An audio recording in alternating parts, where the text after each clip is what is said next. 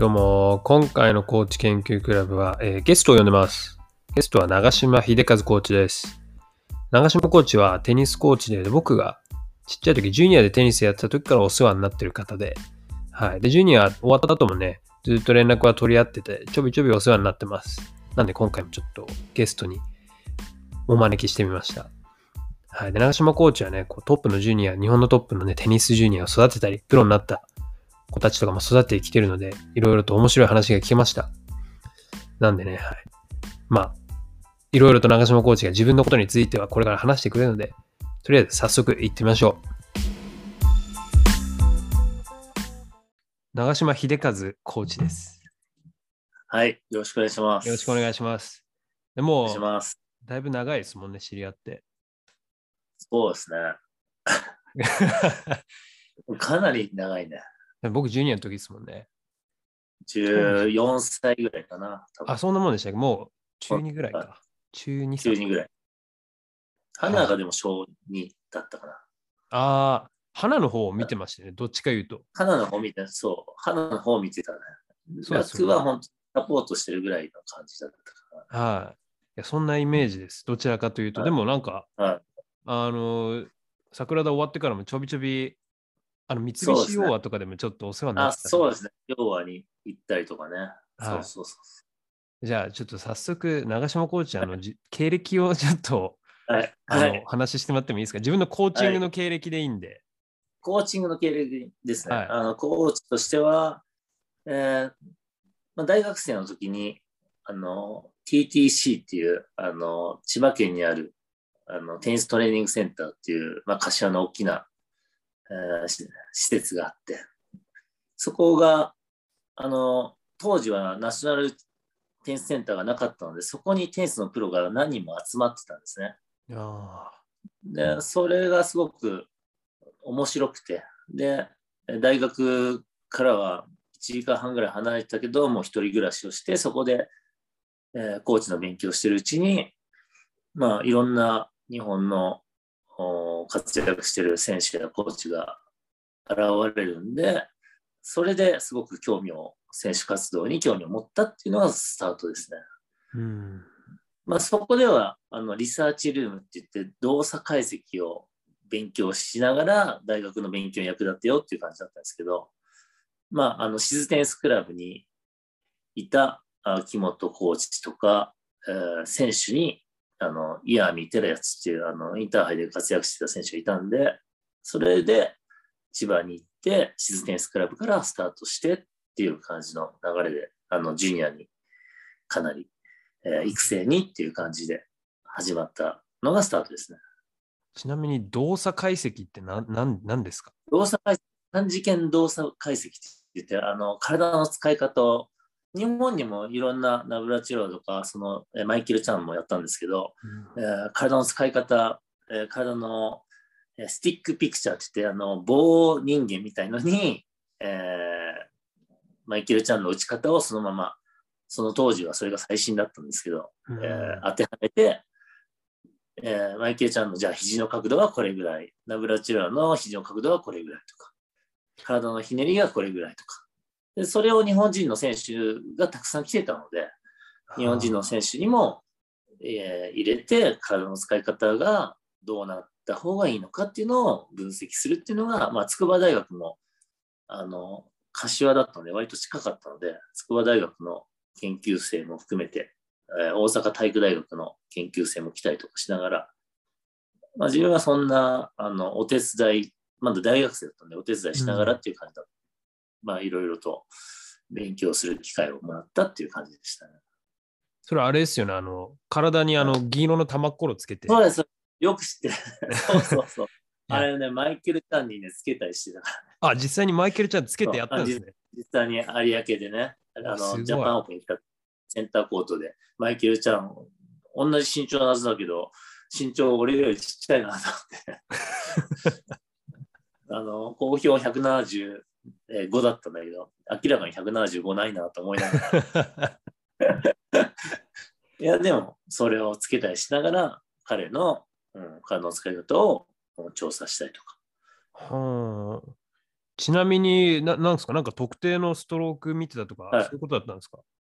多分、やっぱりサーブもフォアもバックも全部やってたと思うんですけど、やっぱりサーブが研究対象の中で一番評価があったみたいですね。自分も、でもそれがやっぱりその当時の流行りで、あのうん研究者とコーチの、えーうまくコミュニケーションが取れないのがあんまりその先に進まずに、えー今に至ってるって感じじゃないですかね。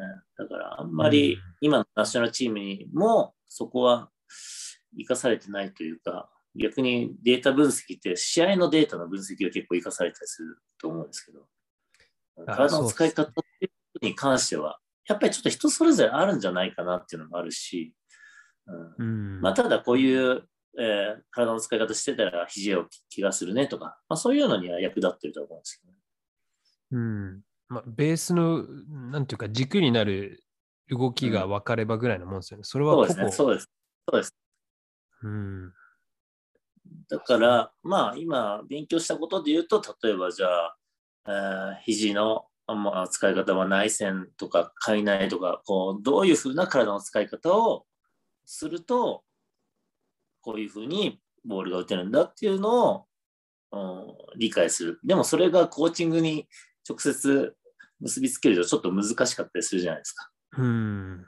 だから、まあ、コーチサイドが理解しておくっていう程度のもので、選手に直接フィードバックするようなものじゃないところはあるかもしれないですよね。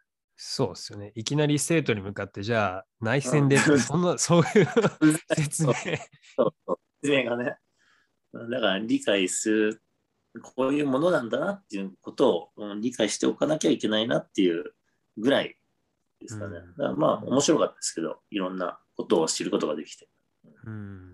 まあそこから静行って、そこからまあ外国行って、また戻ってきた時に桜田クラブに、の校長先生の飯田さんに誘われて、桜田に行って、まあそれがちょうど、まあ、えー、大体、えー、5年、4年ぐらいのスパンで、まあ、あの、がっつり関わったのは2年ぐらいだったりするんですけど、ちょこっとずつ関わりながらやってましたね。あれ、2年、そんな短かったでしたっけ？桜田はいや、6年ぐらいいたんですけど、もう、ん。えーその前に神奈川校っていうのがあって、そこでヘッドコーチを2年ぐらいやってて、そこに日々沙織とか前田くんがいたんですね。ああ、そうだ。あのこんな話をしていいのかわかんないですけど、でも、あの、それで、え自分がそこが結構テニスの王子様で盛り上がってきたから、じゃあ、もう撤退していこうっていうんで、撤退して、えー深大寺に戻ったっていう感じですね。うん。だからそこではもうヘッドコーチの役割をしてたけど、深大寺行ったらもうどちらかというと、下川花、山口優世代と加藤祐樹、田崎信明世代を、まあ、サポートしてたっていう感じ。あ、あれですかねプレプレできたちょっとぐらいですよね。そうそうそうそうそう。そこに多分日々沙織を連れてったから、そういう感じになったんじゃないかなと思うああ、そっか。多分沙織と花って近いですよね、年齢が。もうずっと一緒にやってて、今もちょびちょび連絡取ってるみたいで、あ、本当に？はい、友達で。ですよ。はいはい。そう、なんか、なんか近いイメージ。遠征も一緒に行ってたイメージなんで。あ、本当に。そう、はいだから、その、そこの年代が結構、うん、あの任されて、まあ、面白いなと思ってやって、そこの人たちをキャンプに連れて行ったりしてたから。うん。まあ、多分それが、ちょっと、そこがっつりやるのをやめたぐらいで、多分、えー加藤祐樹とか、戸崎の年代を、うん、応援してたって感じですかね。その桜田の5はどこ桜田語は、あの、もう一人で、えーマンツーマンで選手を教えたり、えーあとは三菱オアっていう、まあ、調布のテニスクラブ行きなりうん、行きながら、あとはちょうど、えー2008年ぐらいに、えーまあ、外国に何回か行ったりしてるうちに、あの米沢徹さんが、まあ、西堀君と一緒にやってるのをあの目の前で見てきて、あ、この人面白いなと思って、で、ある時試合会場で、あの一緒にやりたいなと思うんですけどって話をしたら、まあ、そこから11年ぐらいもうずっと一緒にやってて。あそうなんですね。だから一番影響を受けたコーチは、まあ、米沢コーチですよね。あのうんやっぱり西小田ことが、今もそれを受け継いでやってるんですけど、すごく、うんまあ、人生変えるぐらい、うん、大きな、うん、出来事だったかもしれないですね。え米沢さんは、あそっか、錦織君がまだ、あれですか、IMG とか行く前？そうですね。IMG、いや、IMG に行くときに、日本テニス協会の、えープログラムをずっと引退してすぐ、えー協会で派遣コーチとしてヨーロッパに行ったりしてたんですね。で、IMG で錦織君が行くときに、錦織君のまあ前の世代ですけどね、福田涼子ちゃんとかいるときに、あの、モイターファンドの担当コーチになったんですよね。うーん。で、森田1世代目終わって、2世代目のところに錦織来た富田っていう3人が来て、奈良クリミーが来て、次内山康隆が来てっていうのを、ちょうどその3世代ぐらいを、えー3、4年間かけて見てたっていう。だからちょうど13から16ぐらいまで見てた。まあ、内山奈良は1年ぐらいだと思うんですけどね。チーム米沢は、じゃあ結局今はもう、うんってことなんですか？今は、あの、今も、あの、チーム米沢を今、やめてチーム米沢町田っていうのをつ自分で作って、でまあ、独立したっていう感じですかね。あだから、今米沢さんは米沢コーチで、今、ちょっと場所を移動して、ーうん。で、自分は今まで活動してた場所でやってるっていう感じですね。うん米沢コーチの一緒に本体がちょっと移動したっていうところですかね。ああ、そういうことですね。うん米沢コーチの都合もあって、場所が2つになったっていう感じですあーあ、場所を2つにしたっていう捉え方が、じゃあ、はいかね。はい、そうですね。あのーじゃあ、しちょっと質問送ったのあれですけど、そのはい最初の質問、やっぱ思い出に残ってるコーチっていうと、米沢コーチ。そういや、でも、一番は、あ尊敬してるコーチは、テニスのコーチングの面白さは米沢コーチですね。でも、コーチとしてはやっぱり、まあ、あの、シズテニスクラブの最初に選手を育てようっていう時に出会った木本コーチと、桜田クラブの飯田愛さんですね、やっぱり。うんあの、木本さんは超プロフェッショナルで、もう海外戦も一緒に行くんですけど、もう朝の4時ぐらいにもう一人で起きて、試合会場までこうひ車で行って何分ぐらいかかるとか測ってから選手を起こしたりとかするぐらいで、もうもう超計画的な、うんうん人で、コーチングもかなり厳しいし、あのうん。自分に対しても、コーチに対しても、かなりプロフェッショナルな姿勢を求めてる人で、うんだから、あとは、アテラチっていうのは頭良かったんですけど、すごく賢いテニス選手を、そう石井青木もそうですけど、賢いテニス選手を何人も育ててるっていうのもあって、うんまあ、自分が行った時すごくて、静が。12、14、16、18、全部男子、静テニスクラブ優勝したんですよ、全日本。すごいんですけど、過去ないと思うんですけど、うん。それぐらい黄金期で、だから、うん、すごく勉強になったし、まあ、愛先生は、飯田さんの家に住んでたっていうのがあって、あの、すごい、あの、一緒に愛先生と二人で飛行機に乗って旅行行ったぐらいだから、だから、あの、人としてめちゃくちゃ面白いと思ってて。うん家族みたいな。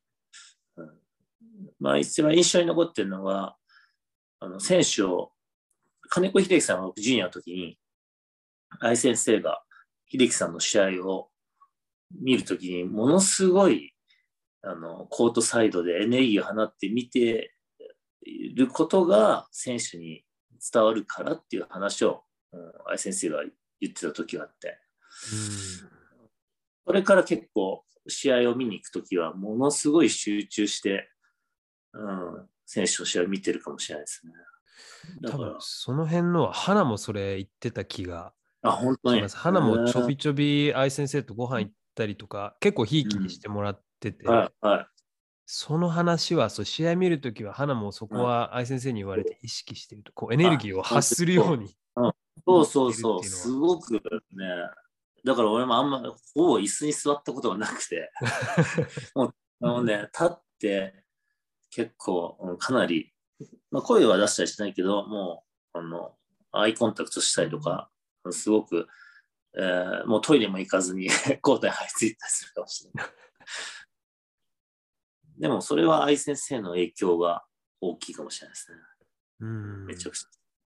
じゃあその2人ですかね。あとは米沢コーチがそのテニスのコーチング。テニスのコーチングという意味ではすごく日本人離れしてて、うんあの日本人のコーチとは全く違う教え方して、もうボール出しもたくさんするんですけど、ポイント、パターンが、西堀君って多彩じゃないですか、テニス。うんうんそれはやっぱり米沢コーチの影響がものすごく大きいなっていうのはすごく分かって、うん、もう練習メニュー1日でもう40個、50個ぐらいやるんですよ。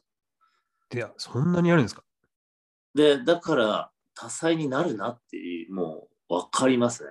うん、だい3時間、4時間の間でその、それだけいろんなことをやり続けるから、その毎日それをやる中で、それをまあ30個ぐらいのポイント、パターンを結構入れ替わり立ち替えやったりするんですよ。それが、うんポイントを競いながらテクニックを磨くっていうのが、うん、米沢コーチのスタイルというか、まあ、ヨーロッパのスタイルだったりする感じがするんでしょうね。ヨーロッパでもボール出しなんてあんまりなくて、うん。別だと思うんですけど、他の国なんかはもうボール、えー4、5球でポイントをやりながら、あのスライスのテクニックだったり、ボレーのテクニック学んでるっていう感じ。それが米沢コーチのスタイルになってるっていう感じですかそうでもその30個、40個っていうと結構1個に費やす時間はそこまでじゃあ長くは。そんなにないですね。だから本当に、例えばスライスとスライスでボールを打ち合ったりしながら、ポイントを数えてたりするんですよ。でうんまあ、短くなったらネット出てってっていうような感じで、もう全部スライスしか使えない。ただ、そうやってスライスを打ち合う中で、技術を学んだりとか、うん、あとはスマッシュとロブでポイントをやったりするときも、うんベースライン深くロブ上げてから、スマッシュ打って、そこからポイントを戦ったりするんですけど、それも、あの、いくつか、えースマッシュ打った、スマッシュ打つ人間は、まあ、あの、サービスライン狙って思いっきり叩くし、ロブ上げた人間はもうフェンスまで下がって、スマッシュ打ってきたボールを下がればカウンターショット打てるんだっていうのを学ぶ。うんで、スマッシュ人間は、下がって、相手が下がって、えーカウンターショット打ってきたボールに対して、ネット際にドロップボレー打てば、まあ、スマッシュ打った後はドロップボレー打つっていうのは体の中に身につくし、だから、ポイントをやりながら、今何をしたらいいのかっていうのを体の中に身につけていくっていうのが、あの、西堀君と米沢コーチが子供の時にやってきた、うん、ところだったりするんですよね。そうか、じゃあその1パターンぐらいを組み込んで、そこのパターンが終わったら全部オープンで、そうそうえっとプレーをしながら。そうそう。そういうこと。で、じゃあ次は、じゃあヨーロッパに行った時のために、相手のバックにキックするようなボールを打って、そこからポイントがスタートするとか。うんだから、ポイントパターン、例えば、ショートクロスのボールを自分でね、自分で手出しでショートクロスのボールを打ってみて、そこからポイントをするとか。そうすると、ショートクロス打つ方と、ショートクロスを切り返す方と両方練習できるじゃないですか。うんだから、そうやって、あの、じゃあスライドをして、ショートクロスに振り回されたのをどうやってうんダウンザラインに打ち込むのか、高いボールかセンターマークに打つのかっていうのを、うん判断したりする練習にもなったりして、そういうポイントのパターンがものすごくありますね。うんもしかしたら40個よりも多いかもしれないです、1日。うんボール出しはもっと複雑に、もう今1分とかじゃなくてもう30秒、40秒単位でどんどん次のメニュー行ったりすることもあるから。あ、じゃあもう本当1ラウンドそれをやったら、じゃあ次のことをやる。そうそうそう。だからもう、うん、そのボール出しがやるときにはすごい数のメニューをこなしてるかもしれないですね。だからステッピンのフォアハンド1分とかってことはなくて、もうステッピンのフォアハンドやったら次は回り込みフォアのフォアハンド。その次は回り込みバックハンドのフォアハンドと。あ、まあ、回り込みバックハンドとか。その次はジャックナイフ打つとか。うんどんどんどんどんボール出しでも、うんどんどんどんどんメニューが変わっていくというか。うんそこにこううん順番、順序があってってことでもなくて、結構どっちかというとランダムな感じで。ランダムだけど、一応毎日毎日身につけなきゃいけないものは必ずい毎日体の中に取り入れようねっていう感じ。うん。だから試合前だから、じゃあラリーしてアップしてボレーしてスマッシュやってとかじゃなくて、試合前だから回り込みフォアもバックのダウンザラインもドロップショットもジャックナイフも全部練習するっていう感じ。うんだから結構試合前の練習もハードだし、普段の練習も結構、うん、あの、初めて来る選手なんかもう頭混乱してたりします。やることが多くて分かんなくて、何やっていいのか。そうっすよね。教科書的に言えば、今日の練習はこれやるからっていう。そうそうそうそう、そういうわけじゃないから。だから練習の意図を理解するのに、自分も一緒に働いてて、365日、吉沢コーチの隣にいるじゃないですか。5年ぐらいかかりましたね。あの、この練習、こういう意味だったのかって 気づくの。もうメニュー一つ一つの意味が感じるのに。うんだから子供たちは伝わってる子もいれば、なるほどと思いながら、えー毎日、うん、繰り返し繰り返し、うん、同じことを言って、あ、5回目ぐらいに言われた時に、あ、そういう意味だったのかって気づく子もいるし、うん。だから、かなりえー多彩なメニューをやってるけど、まあ、こなしながら体の中に身につける子もいれば、頭で理解する子もいるっていう感じじゃないですかね、きっと。うん。じゃあ結構分かんない子はずっと分かんない可能性わかんないです、わかんないです。でもわかんないけど、ちっちゃい子なんかはもう何も考えなくても、相手のあのタイミング外してドロップショットとか、なんか毎日練習してると勝手に打てちゃう。うん。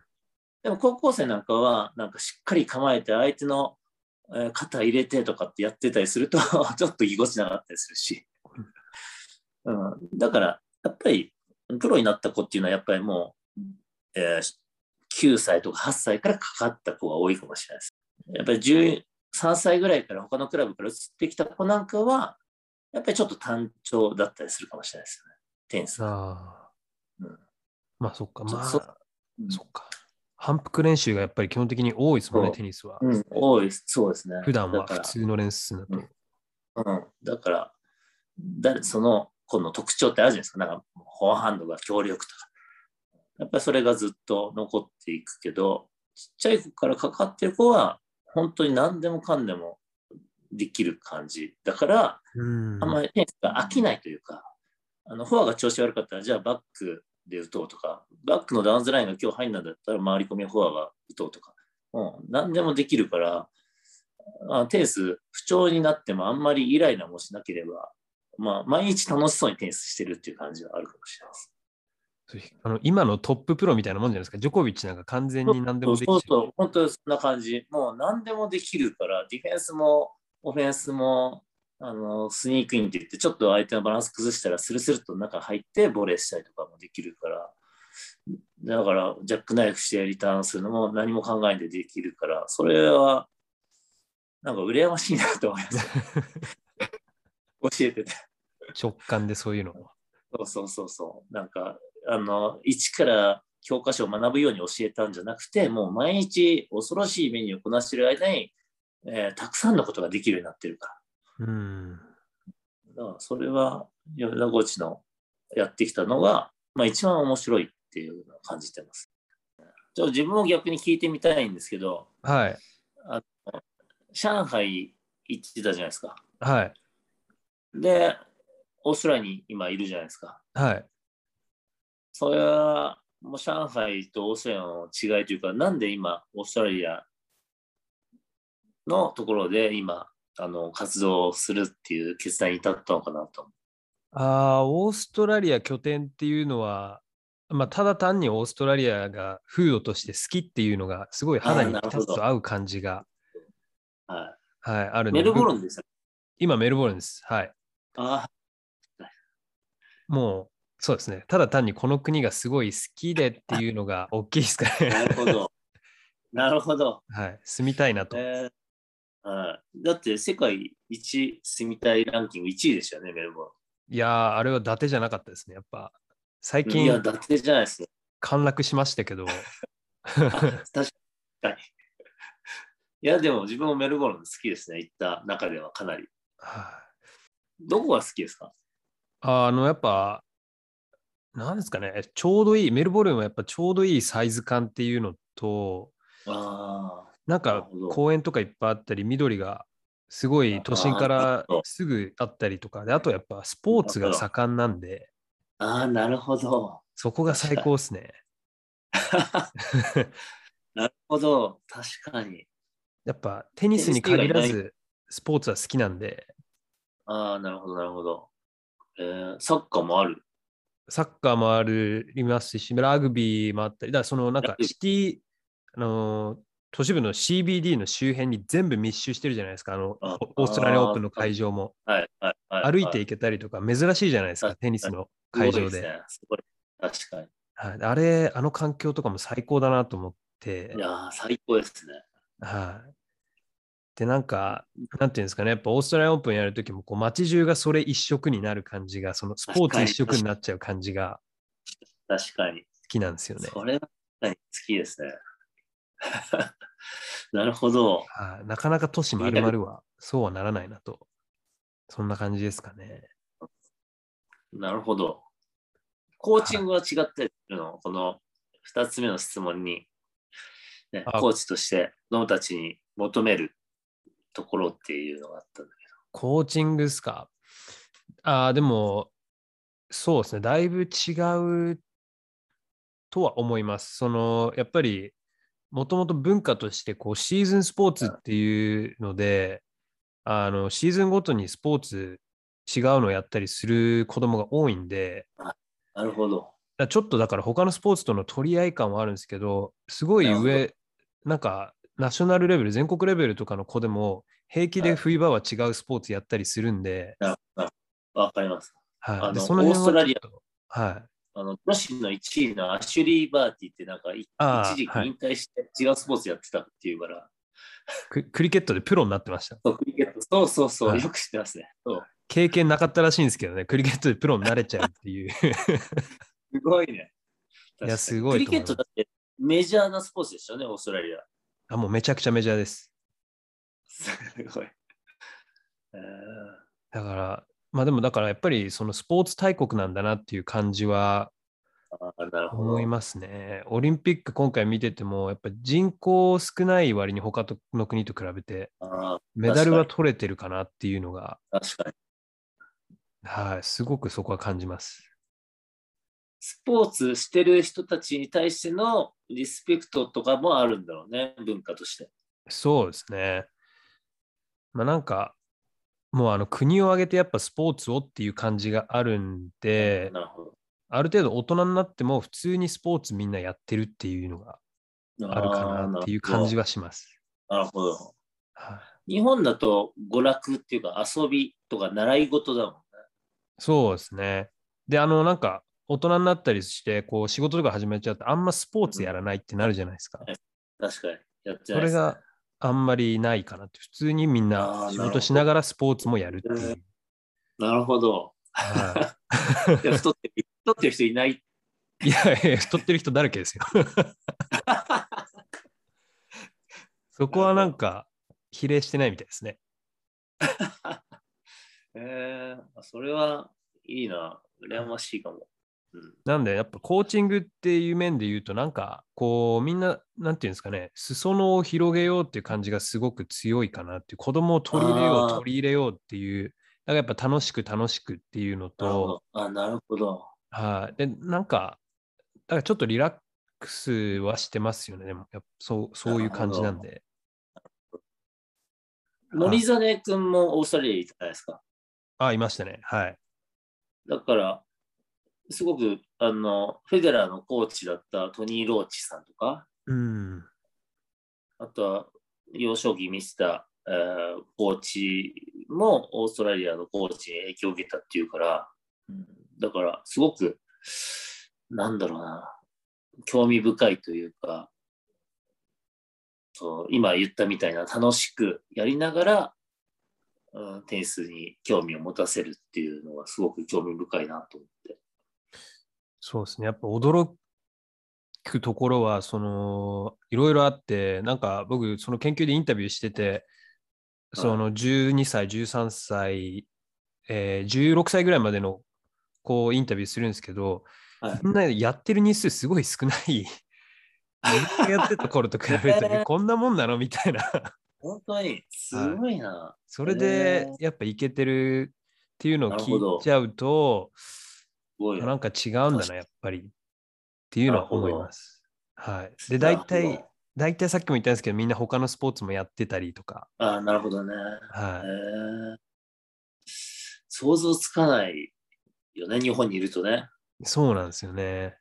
なんか、あの、テニス、テニスばっかりしかやってこなかったスポーツ音痴っていたりしますよね。それ、森実くんね。森実くん、いや結構他のこと全然できない。いや、多くないですか、そういう人。いや、多いと思います。そうなりがちですよね。なりがち習い事だから、自分はまあ好きで、今、楽が言ったみたいに結構スポーツ好きだから、ちっちゃい時結構やったりしてたけど。いや、本当はあれなんですけどね。やっぱ、その、全体的にスポーツってものを好きになってほしいんですけどね、子供には。ああ、なるほど。僕は思うんですけどね。はい、だから他のスポーツにも興味持ってほしいなとは思うんですけど。なるほど。すごいな。なかなかそういうふうに言う言う日本人いないだろうな。本当ですかね。いや、だって、実際にスポーツを掛け持ちしてる人っていないよね、本当に。あの、テニスの試合に出てる子供たち。うん、そうですね。他のスポーツをやっちゃうと、こう、そっちが足りなく、例えばテニスやって、で、他のスポーツを本気でやろうと思ったら、なんかどっちか足りなくなっちゃうんじゃないかみたいな、に感じてしまう。一本に絞らないとみたいな。うん。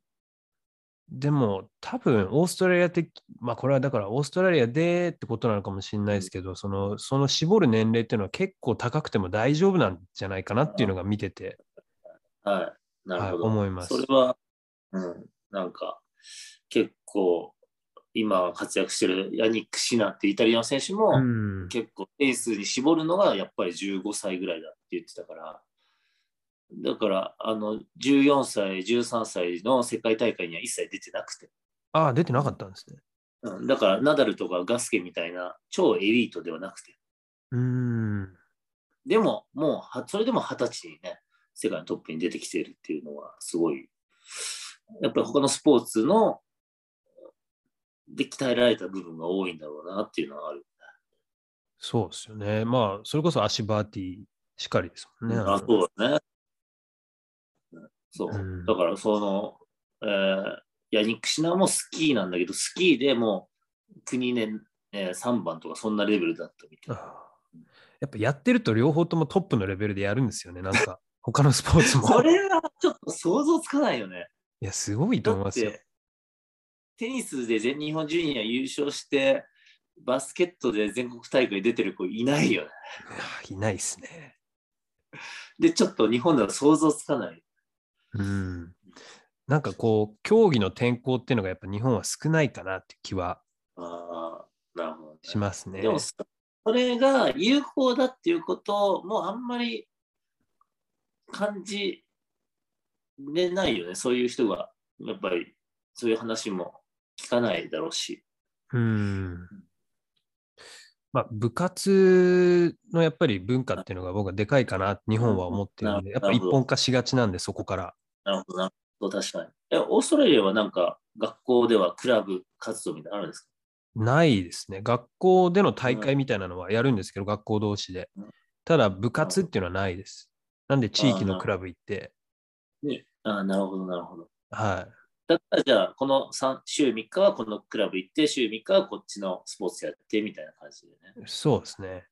でもやっぱりできるだけその、なんていうんですかね、ハードルを低くしようとしてる部部分はすごいあるなと思って、そのクラブ対抗のテニスも、クラブ対抗で毎週試合があるんですよ。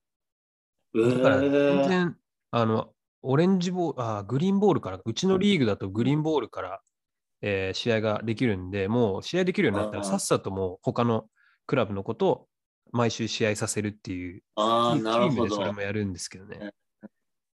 なるほど。はい。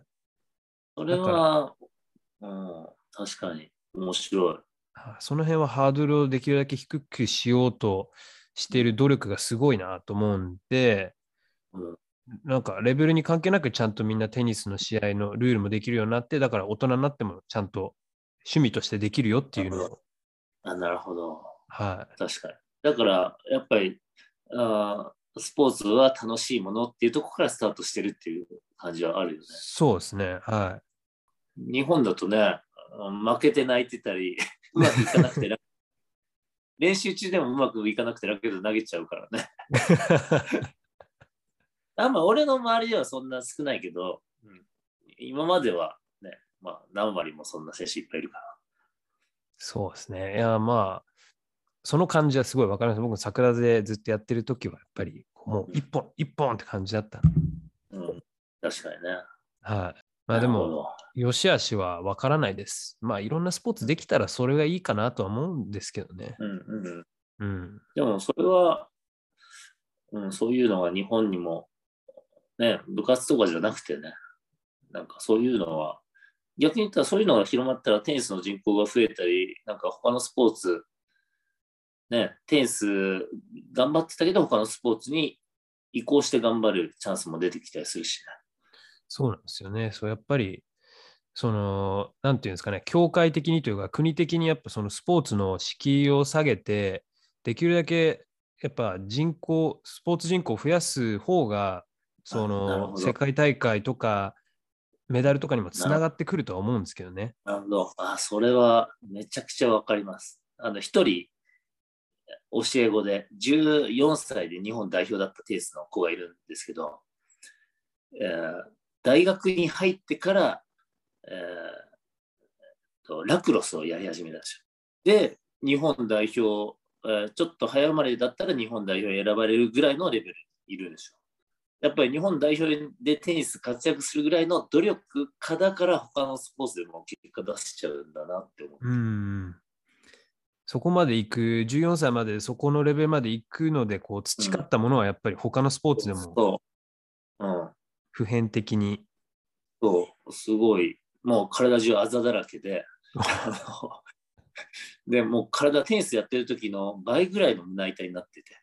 ああ、まあそりゃそうですよね。コンタクトスポーツで。そうそう。だから、ああ、他のスポーツ、みんなはテニス戻ってこいよって言うんですよ、やっぱり。すごいテニス選手だったから。うん。うんでも、彼としてはもうテニスは世界で活躍するのを見切りつけて、他のスポーツでじゃあ日本代表になりたいっていうモチベーション。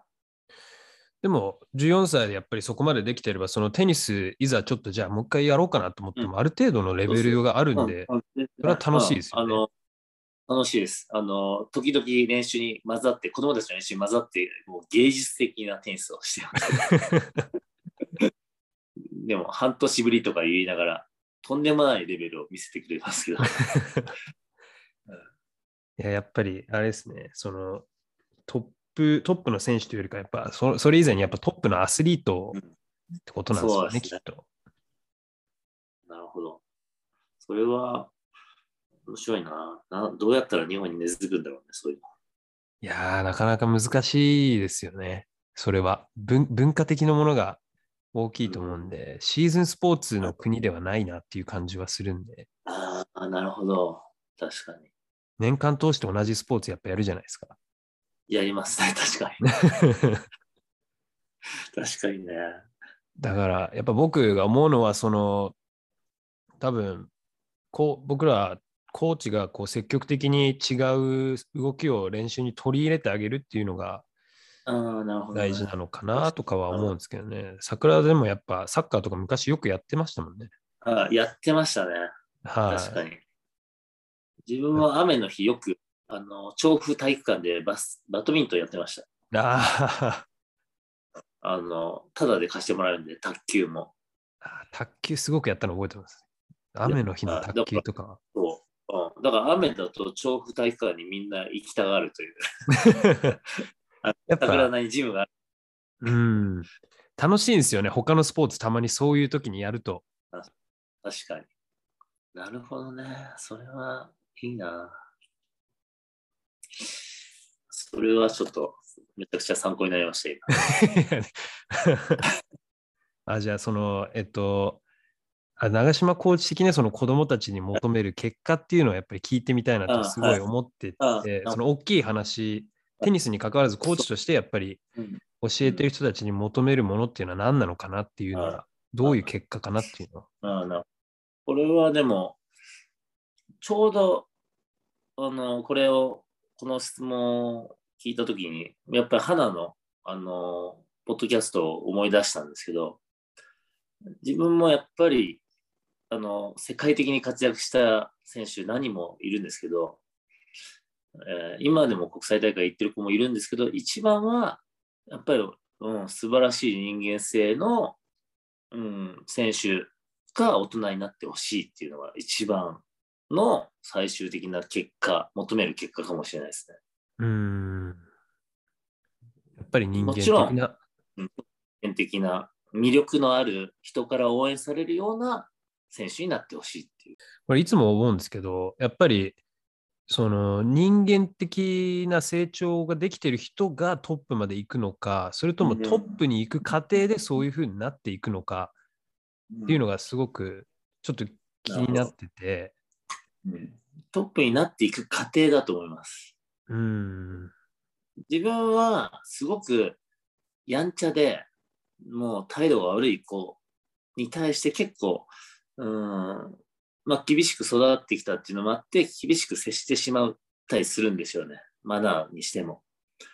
でも、米沢さんなんかはもう、あの、うん、もう、なんですかね、えーどこでも練習させてもらえようないようなやんちゃな子も引き受けたりして、うん、でそういう子供たちが活躍するに従って少し大人になるというか感謝の気持ちを持ったりとか。あとはすごく人に接するときにうーん子供の時は挨拶もできなかったのにうんすごくいろんな人の支えを感じながらうんだから自分もそれからあのちょっと寛容的にならなきゃいけないんだなっていうのはすごく思ってはいますけど。それは結構そういう部分に対してのこうアドバイスというか、結構しっかりなんかメッセージ的なものをこう米ま沢、あチーム米沢としてやってるってこともあるんですか？が、いや、それは自分は個人的にやっぱりラケット投げたりとか、えー練習仲間に対しての態度が悪いのは許せないから結構ぶつかっちゃったりするんですけど、コーチとも選手とも、えー結構言いたいこと言ったりするんですけど、うん。でも、最終的には、あそこは、じゃあもう、選手の資格がないかっていうところまでは、うん、それはやっぱ子供たちが頑張ろうと思ってる中でそうなってしまうから、うん、やっぱりもう少しうん子供のうんストレスを感じ、何にストレスを感じてるのかなっていうところに、うん、目を向けるようにはなりましたね、この10年間ぐらい。うん。あその見たものでパッと、見たも行動でパッと判断するんじゃなくて、なんでそういう感じ、そうねそういう。感情になってるのかなっていうところを。はい。はい。だから、まあ、あのグランドスラム決勝まで行った男の子がいるんですけど、その子はやっぱり父親にこう結構厳しく、あのうん。もう負けたら家に帰らせてもらえないぐらい厳しくされてたから、かなりストレスを感じながらテニスをやって育ってきたから、うん。まあ、そういうのを知ってるから、やっぱりあのそのストレスが外に出るんじゃなくて、もう少しいい方向に変わるようにっていうのは、うん話したりしますけどね。でも、やっぱり、あの、人間性ってそんな簡単には変わらないですよね。うん。いや、そうですよね。時間はかかります時間がかかる。はいだから、うん、まあ、あの、花の話を聞いてた、下川花さんの話を聞いた時も思ったんですけど、やっぱり、うん、人間性って結構、あの、簡単にはいかないんだなと思って。そうっすよね。そこは、うん、なかなかパッとはいかない、はい。いかないですよね。僕、あの、キリオスとか見てるといつもその辺はすごく思って、キリオスは自分と自分、自分、自分と戦ってるなと思いながら見確かに。てるんですけどね。はい。でも、やっぱり身近な人みんなキリオス大好き。うんですよねうんでも逆にジョコビッチがみんな嫌いだったりしますね。僕そこすごい気になってるんですよな。ジョコビッチのその功績としてはやっぱすごいんですよ、数字は。はい。なんでやっぱりその、えーフェデラー、ナダルみたいな、こう、うん。それこそあマレーもそう、マレーみたいな、はい。こう、尊敬され方をしてないのかなっていうのが、結構ブーイング受けたりするじゃないですか、ジョコビッチは。あもう、もう毎試合毎試合対戦相手の方に拍手が多いから。うん、でもやっぱりフェデラーとナダルとはもう全然違うメンタリティだなっていうのは感じるしね。そうなんですよねうん。でもなんかやっぱりそれは、やっぱすごいことなんですけど、それはちょっとそこの部分は寂しいかなっていうのは見てて思うん寂しいですで、はい、思いますね。確かに。うんなんかずそっと悪役というか、そうですね。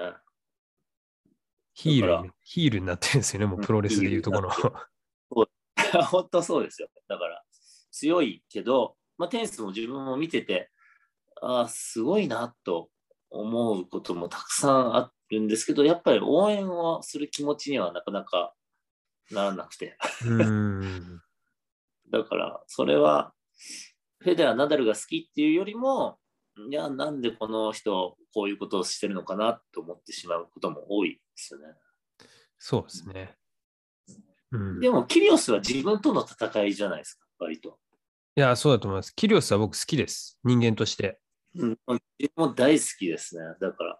でも、やっぱり、ジョコビッチは、相手のサービスゲームの時に、えー体痛いって言って、インジュリータイム取ったりするし、うんまあ、だから、やっぱり、ちょっと、あの、勝つということに対しての、プライオリティが高い人っていう感じ、それはそうですね。勝てば何でもいい感は、ジョコビッチは。いいっていう、ありますね、すごく。それはそうですねだ。から、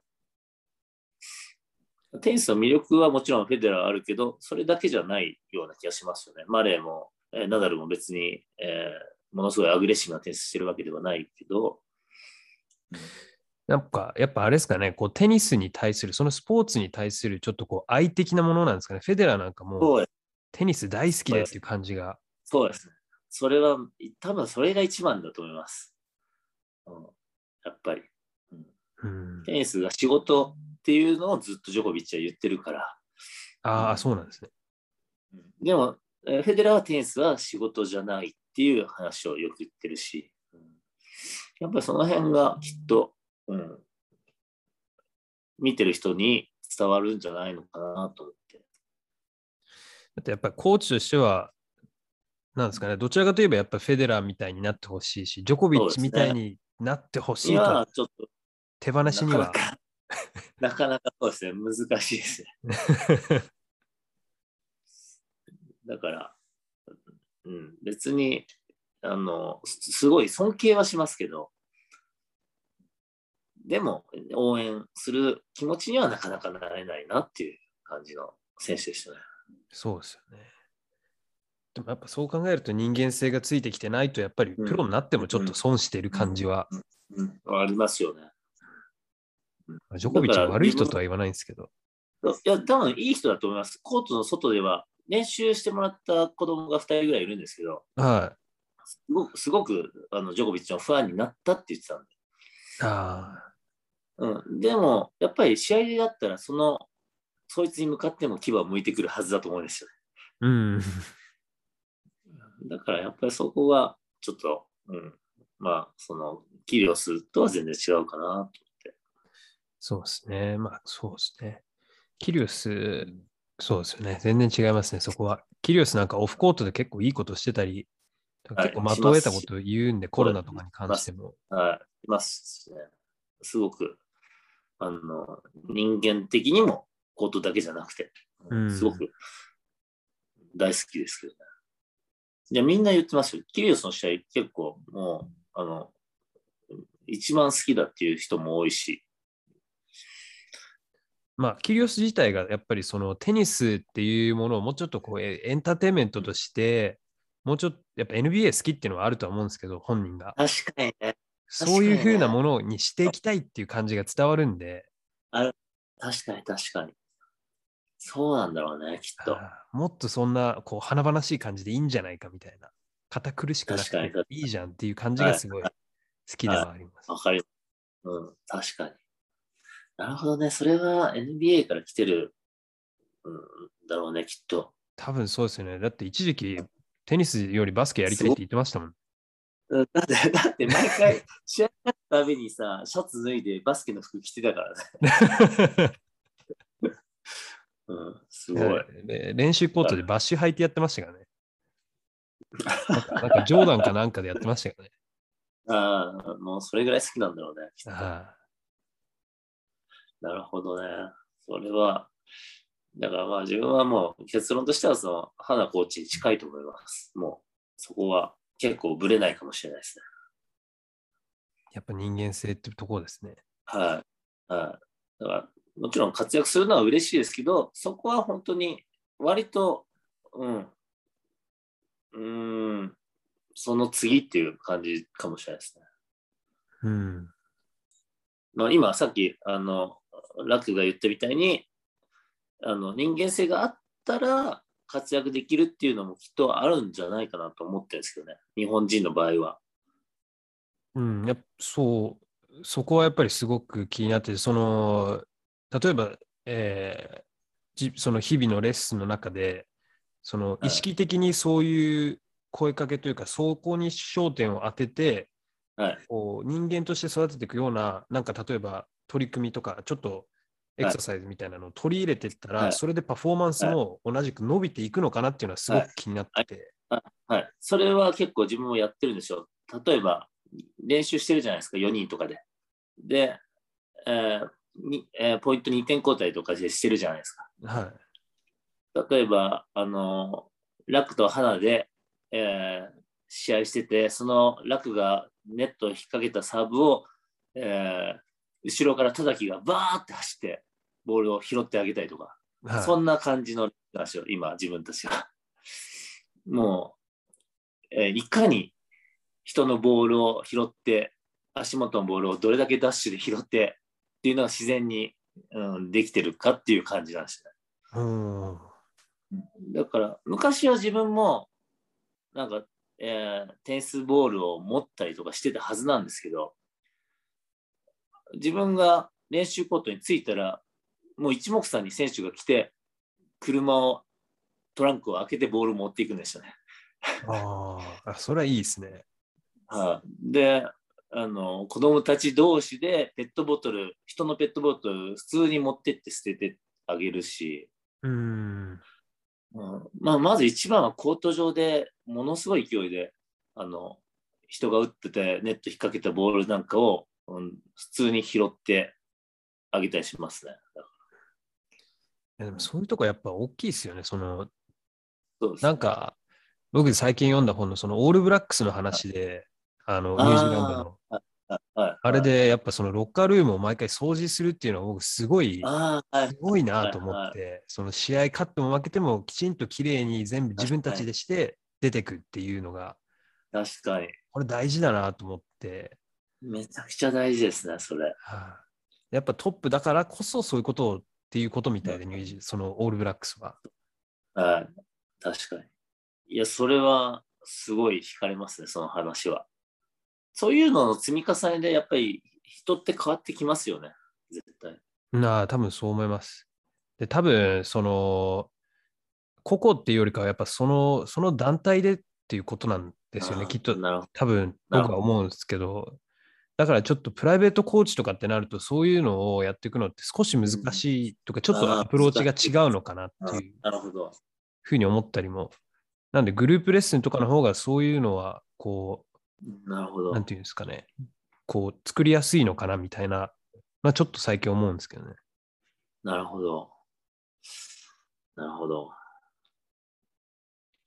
考えます。いや、ちょっと僕もこれさ最近ちょっと考えてるだけではい、はいやっぱなんかプライベートレッスンとグループレッスンだとこうなんかやっぱり違うなっていう部分が、そういうところがあるのかなっていうのが、うん、なるほど。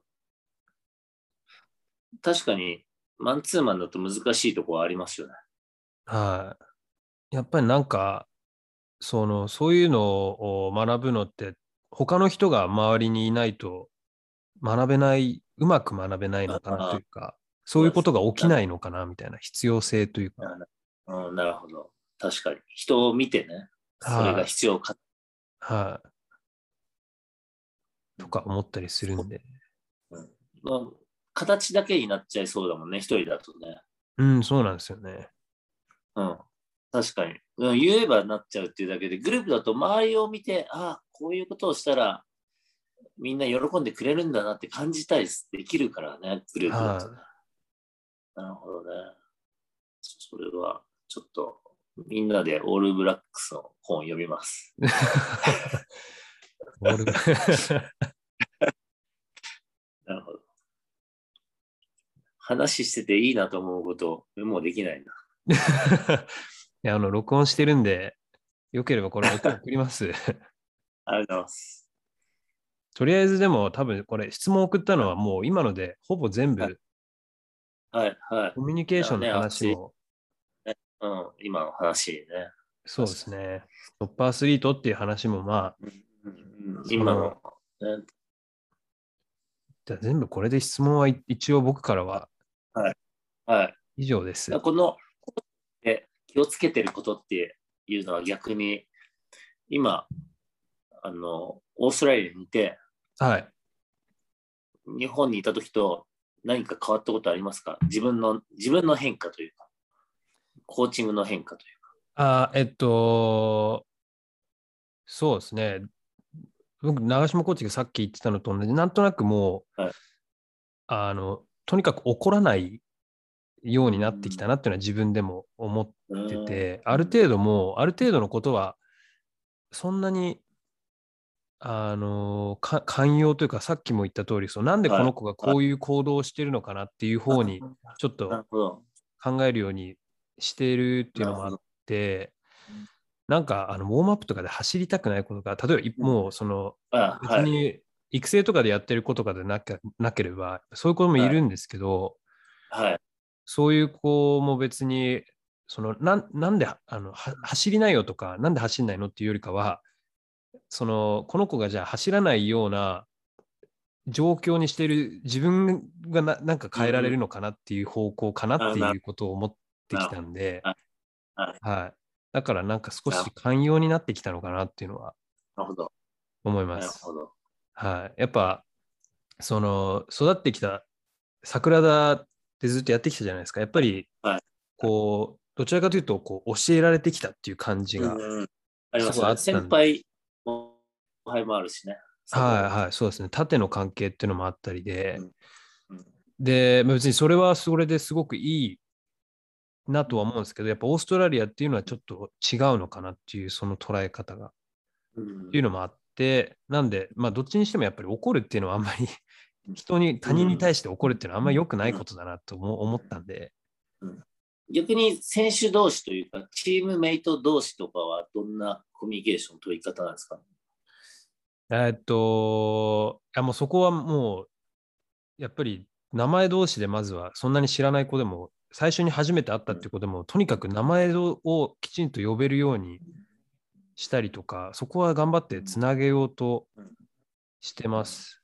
なるほど、なるほど。はい、なんか、で、基本的に僕、今やってるクラブが、その一般のやっぱがメインなんで、はい、はい。もうどう考えてもさっき言った裾野ですけど、その一番底辺のあたりなんで、楽しくなかったらっていうことで、うん、なるほで、ど。はい。やっぱりそれはもう、そのさっき言った団体っていうので、やっぱりみんなで友達とやってるっていうのが楽しいじゃないですか。だからやっぱりそこはもう先にその子供たち同士でつながってもらわないと、こっちがどんだけいいレッスンしようとかそういう話をしてても、まずそこの団体としてのこう、なんていうんですかね、雰囲気だったり、こう、あれがうん。ない、なくて自分のインプットだけだったら全く話にならないなとなるほど。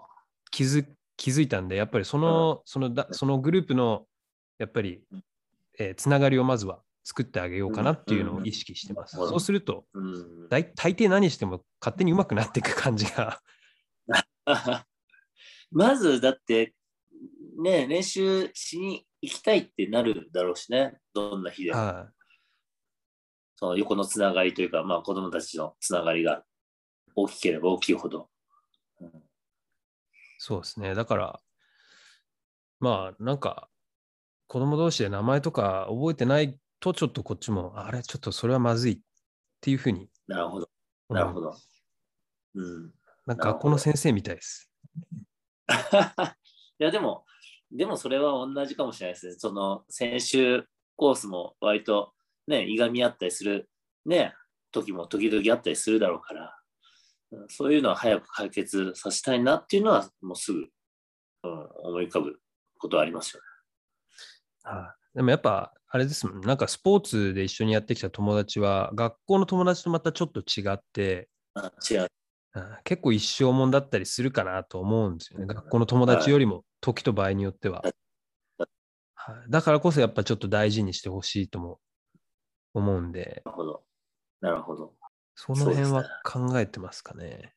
なるほど。はいあとは、ああとはあのプレイステイの徹底って感じですかね。はいそこはそこはやるようにしてます。その、うん僕今、入ってきたクラブがもともといたヘッドコーチがそんなにプレイステイは使ってなかったんで、あなるほはい、すごいちっちゃい子にグリーンボール打たせてたりしてたんで、ど。なるほど。そこの根本的なやっぱプログラムとしてのちょっとこう改革じゃないですけど、それはここ1年ぐらいやってて、うんなるほど。はい、そうじゃないとちょっとやっぱりレッドボールとかオレンジボールとかできちんとこうやってってあげないと、うん。はい、っていう感じですかね。なるほど。その方が子供たちも楽しめるしっていうところですよね。そうですね。長い間やっぱいてくんないと上達もしないんで、うん、そう確かに。はい、ずっとその後ろからグリーンボールでちっちゃい子に球出しやってて、ただただぶっ飛ばしててもボールを。それをずっとやってたんで、最初来た時はそのコーチが。なるほど。なんで、やっぱりそのテニスっていうものに行き着くまでに時間がかかりすぎるんですよね。ああ、なるほど。さっきの言ってたね、あの、カウントもわかんないとかね。ああ、はい。だよね、確かに。うんなんで、やっぱそこはもうできるだけ早くそのテニス、ラリーっていうのをできるようにっていうのはもうその、まあ、もうそれが多分プレイステイはいのあれなんで、っていうのはす。ごい意識してやってます。うん。それはいいですね。そうしたら、やっぱりね、それはテニス、ね、そんなに難しく感じないだろうからね、テニスが。そうですね。む昔はやっぱ難しいスポーツでしたもんね。うん、難しい。自分は結構もう物心つくときにテニスできてたからあれだけど、難しい。大人になってから難しいと感じる方だけど、うん、まあ、運よくテニスが好きになったっていう感じかもしれないですね。ああの、今の、あの、楽な話で言うと、ボールを外にバーンってぶっ飛ばして、コーチに怒られてるのが結構楽しかったりしてた。あでもその感じはあります。はい。ゲームができなくても、なんか楽しかった感じはします。それはでもやっぱそのコーチ次第ってのは絶対あるんですもんね。ああ、あるかもしれないですね。確かに。はいボールぶっ飛ばしててもそれを良しとする、それを笑ってくれるコーチだったら確かに。いや、めっちゃ、めっちゃ怖いイメージだったんだけどね。もしかしたら優しかったのかもしれない。あなるほど。はい。わかりました。ありがとうございます。いやいやじゃあありがとうございます。あはい、長く話。すみません、はい長々。いえいえ、面白かったです。また、またやりたいですね。はい、またちょっともう、俺も逆にたくさん楽に対して質問考えてきて、話を聞きたいです。あ本当ですか？はい。はい。ちょっとじゃあ僕も新しい質問を考えてくるんで、はいわかかりました。またぜひぜひ、はい。はい。一応聞かせてください。はい。じゃあ、ありがとうございました。はい、ありがとうございました。はい。また、またよろしくお願いします。ます。はい、ありがとうございました。ははい、い気。をつけて。はい。じゃあ、おやすみなさい。はい。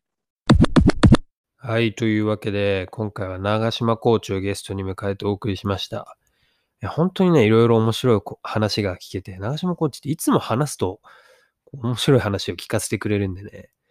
まあで、その、今回一緒に長島コーチと話してて、本当に思ったのが、いや、なんか、やっぱり新しい情報だとか、自分の知らないことに対して本当に貪欲だなっていうのをすごく痛感させられて、だって僕、もともと僕がもう14歳からで、ガキの、ガキンチョの頃の教え子とこう話をしてて、それでもやっぱこう僕に興味を持ってくれて、いろいろ質問までしてくれて、それで関心まで関心してくれるって、すごい嬉しいなっていうのとともに、やっぱ自分もそうじゃなきゃなと、とにかく新しい情報とか学んでいくっていう姿勢を、とにかく常にキープしなきゃなんだなっていうのをすごく今回、長島コーチと話してて思わされたんで、はい、やっぱり、コーチ、まあコーチじゃなくてもですね、人として新しい情報だとか、とにかく新しいことを常に学んでいくこと、その姿勢を、ね、学ぶ姿勢っていうのを崩さないでっていうことが大事なんだなと、はい、強く思わされました。はい、それじゃあまあ、次回もね、次回というか、また今度長島コーチは、ぜひもう一回出てもらいたいので、その時、またお願いしたいと思います。はい、じゃあ、この、この場をもって長島コーチありがとうございました。はい、というわけで、次回もよろしくお願いします。